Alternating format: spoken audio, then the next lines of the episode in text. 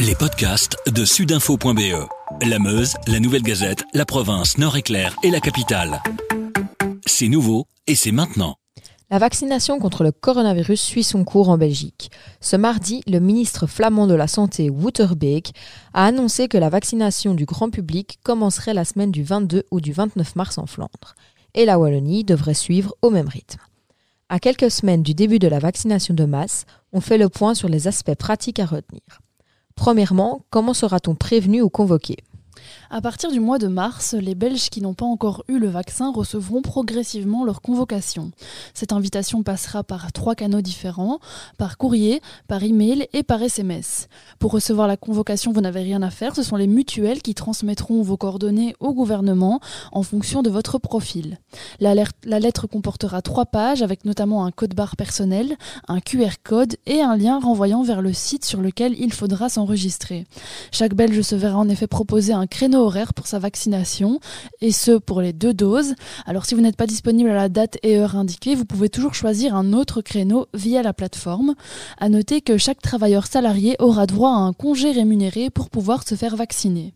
La vaccination contre le Covid-19 n'étant pas obligatoire en Belgique, vous aurez aussi la possibilité de refuser le rendez-vous.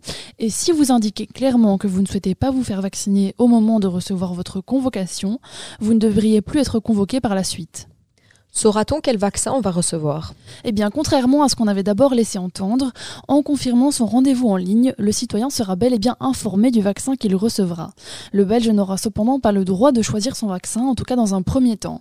En Belgique, trois vaccins sont actuellement administrés, celui de Pfizer BioNTech, celui de Moderna et celui de la firme AstraZeneca. Et c'est le vaccin d'AstraZeneca qui devrait être administré à une majeure partie du, grand public.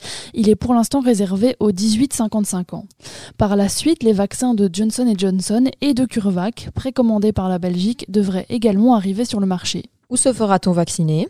Dans la lettre de convocation, vous proposera un rendez-vous dans un centre à proximité de votre domicile.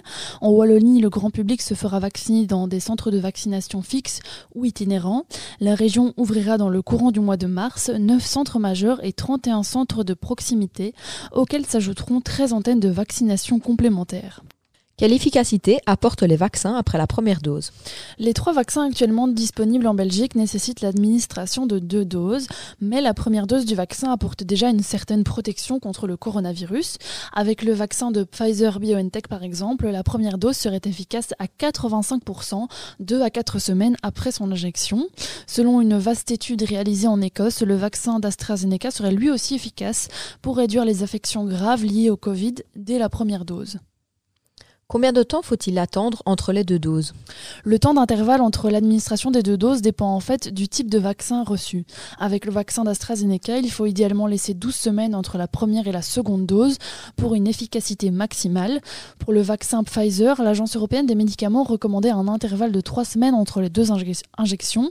De même pour le vaccin de Moderna, dont la deuxième dose doit être administrée entre 28 et 42 jours. Alors selon les études actuelles, on estime par ailleurs que les vaccins anti-Covid seraient efficace pendant 1 à 3 ans. Qu'en est-il pour les personnes qui ont déjà contracté le Covid-19 eh bien, chez nos voisins français, la Haute Autorité de Santé a recommandé l'injection d'une seule dose de vaccin pour les personnes qui avaient déjà contracté le Covid-19 et qui possédaient donc une certaine réponse immunitaire au virus.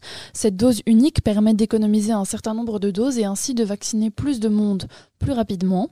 En Belgique, la question s'est donc aussi naturellement posée, mais la Task Force Vaccination a finalement décidé que les personnes qui avaient déjà été contaminées par le Covid-19 devraient elles aussi bien recevoir les deux doses du vaccin. Y a-t-il des contre-indications pour certaines personnes à se faire vacciner?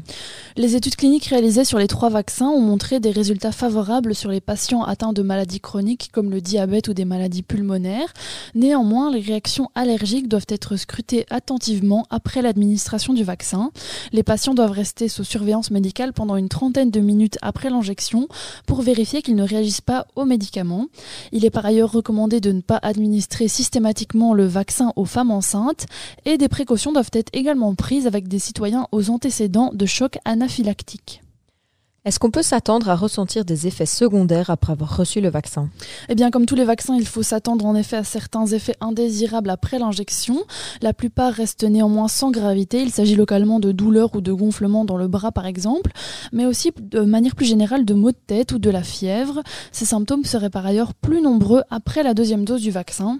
Dans de rares cas, les effets indésirables peuvent être plus graves en raison, par exemple, d'une réaction allergique à un des composants du médicament. Avec sudinfo.be, la Meuse, la Nouvelle Gazette, la province, Nord-Éclair et la capitale, passez en mode local.